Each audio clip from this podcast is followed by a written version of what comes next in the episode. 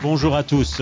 Pour ce nouveau rendez-vous à succès de Supply Chain Magazine, Jean-Luc Rognon posera quelques questions à Céline Châtelain, directrice business excellence pour l'Europe de l'Ouest, Moyen-Orient et Afrique chez Geodis, autour de la thématique l'éco-conception appliquée au monde de la prestation logistique. La parole est à vous. Bonjour Céline. Alors aujourd'hui, on va parler développement durable en supply chain, mais pas sous l'angle le plus courant. Chez Geodis, euh, vous avez lancé récemment une démarche assez inédite basée sur l'éco-conception que vous proposez à vos clients de logistique contractuelle dès l'étape de l'appel d'offres. De quoi s'agit-il exactement? Alors nos clients attendent un fort engagement à RSE de la part de leurs partenaires logistiques. Et en tant que spécialiste de la logistique, un de nos rôles est de mettre à disposition notre expertise euh, sur le sujet et euh, de leur donner le plus d'informations possible pour qu'ils puissent prendre les, bonnes décisions. Et sur le volet euh, environnemental, l'éco-conception nous a paru être la bonne orientation à prendre. Donc, qu'est-ce que c'est l'éco-conception?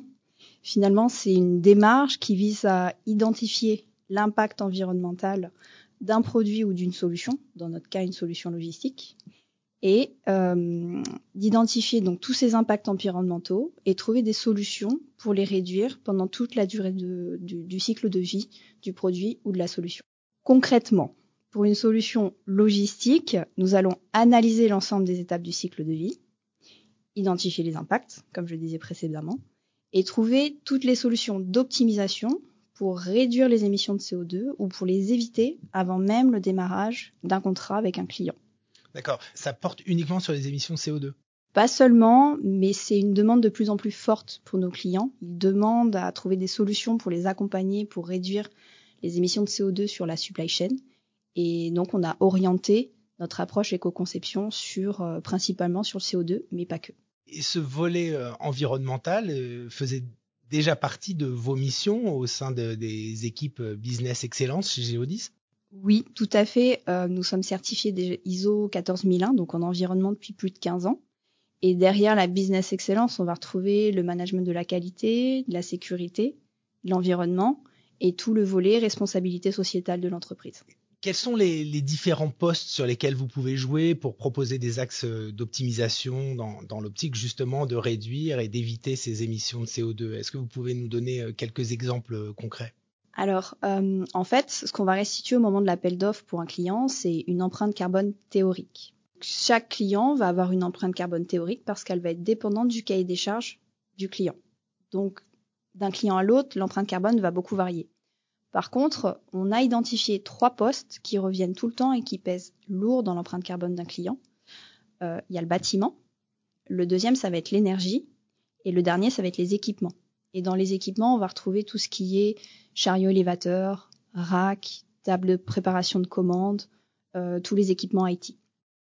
Si on prend par exemple le, le poste énergie, on sait d'expérience, enfin avec notre retour d'expérience, on sait qu'un bâtiment qui est équipé de LED, d'éclairage LED, va consommer entre 30 et 40% de moins d'électricité qu'un bâtiment avec un éclairage classique. Pareil, euh, on va se poser la question, toujours sur le poste de l'énergie, est-ce qu'on a besoin de chauffer ou pas le bâtiment en fonction de la localisation géographique du bâtiment et euh, de la typologie de marchandises qu'on a à stocker? Et si oui, avec quel équipement on va chauffer? Quelle énergie on va utiliser pour chauffer le bâtiment Pareil, si je prends le pôle bâtiment, on sait que les nouvelles générations de bâtiments sont plus performantes d'un point de vue énergétique, parce que mieux isolées mais on peut aussi tout à fait avoir une bonne performance énergétique sur un bâtiment d'ancienne génération. Par contre, il faudra anticiper un certain nombre de travaux. C'est pour ça que tous ces points-là sont identifiés et analysés au moment de l'appel d'offres. Sur le troisième, sur la, partie équipement, quels exemples vous pouvez nous donner euh, d'axes d'amélioration que vous pouvez proposer à vos clients dès justement cette étape d'appel d'offres? On va sélectionner certains types de chariots élévateurs. Euh, nous, par exemple, on est sur du leasing de chariots élévateurs. Donc, on a des chariots qui vont être dernière génération, qui sont renouvelés très régulièrement et qui donc sont très performants et vont pouvoir permettre de réduire euh, les émissions de CO2 au niveau de la solution. Juste pour résumer, vous, définissez une, empreinte euh, carbone théorique qui, permettrait euh, déjà de chiffrer à l'avance les émissions qui ne seront pas produites. Tout à fait, c'est exactement ça. Le client va avoir en restitution, euh, de façon très, très simplifiée, une empreinte carbone avec tous les postes qui vont intervenir et qui vont peser dans, cette, ce bilan carbone. Et il va pouvoir voir tout de suite quels sont les postes sur lesquels on a optimisé les, les, émissions de CO2 et on va essayer de quantifier aussi ces émissions qui seront évitées puisque finalement le meilleur carbone c'est celui qu'on ne va pas produire. Quel est l'avantage pour le client de cette démarche d'éco-conception d'un service logistique? Alors moi je vois plusieurs avantages pour le client. Le premier, c'est qu'il va avoir la certitude d'avoir en face de lui un prestataire qui est aussi engagé en matière d'environnement que lui peut être il va pouvoir voir que à chaque fois qu'on lui propose une offre logistique, il y a toute une équipe derrière qui se pose les bonnes questions et qui essaye de, coller au plus près à, ses exigences, mais aussi de lui proposer le meilleur tarif, les meilleures conditions de travail et le moins d'impact sur l'environnement.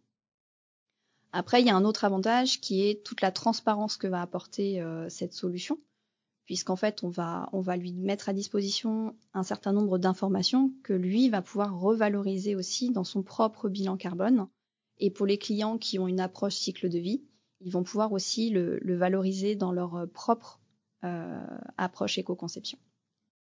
En tant que prestataire euh, logistique, vous êtes, j'imagine aussi habitué à proposer des services d'amélioration continue. Est-ce que justement l'environnement le, fait partie finalement de cette amélioration continue que vous devez aux clients?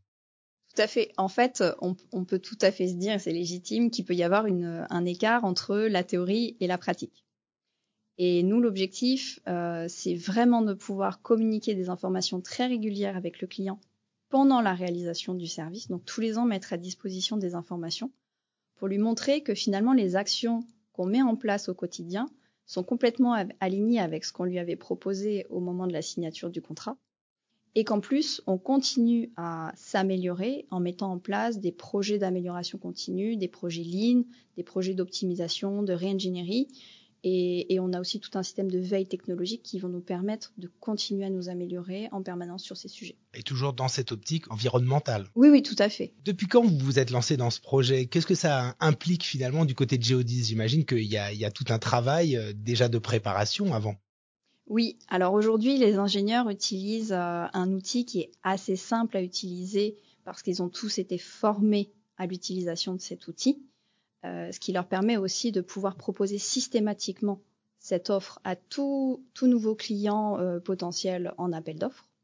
Mais derrière, c'est vrai qu'il y a eu un an et demi de travail euh, beaucoup de recherche, d'analyse de la concurrence, parce que c'est toujours intéressant de, de, voir ce que fait la concurrence, et puis euh, on apprend énormément de choses. De collecte de données aussi. Exactement, collecte de données, analyse de retour d'expérience aussi. Auprès de qui? Alors d'organismes spécialisés en éco-conception, on a fait beaucoup de recherches aussi sur le site de l'ADEME, euh, on a fait beaucoup d'analyses de nos propres données environnementales sur les cinq dernières années pour pouvoir euh, bah, construire notre approche. Et finalement, l'éco-conception service, il y a très peu d'outils qui existent sur le marché. Il y en a beaucoup pour du produit, mais peu pour du service.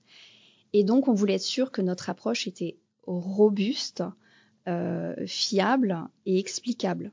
Et du coup, on a fait auditer notre approche par un cabinet d'audit externe et on l'a aussi fait auditer par euh, l'Association française pour l'amélioration et le management de la qualité, AFAC, qui nous a délivré un certificat en février dernier.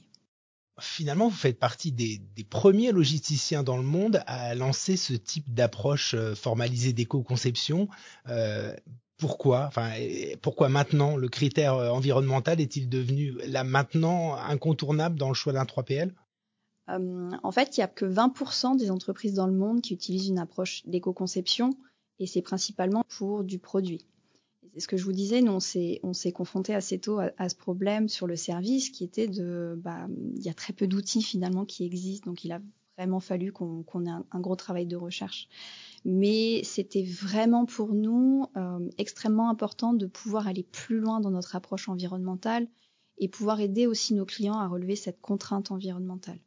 Moi, quand je vois aujourd'hui euh, les questions que je peux recevoir euh, de clients internes ou externes sur l'environnement, qui sont de plus en plus poussées, Et, et je m'aperçois également aussi qu'il n'y a pas un appel d'offres aujourd'hui où il n'y a pas un volet environnemental. Et donc, euh, je pense vraiment que l'environnement est un facteur différenciant et devient un vrai critère de choix pour nos clients. Merci Céline et à bientôt pour un nouvel épisode du podcast de Supply Chain Magazine. Merci Jean-Luc.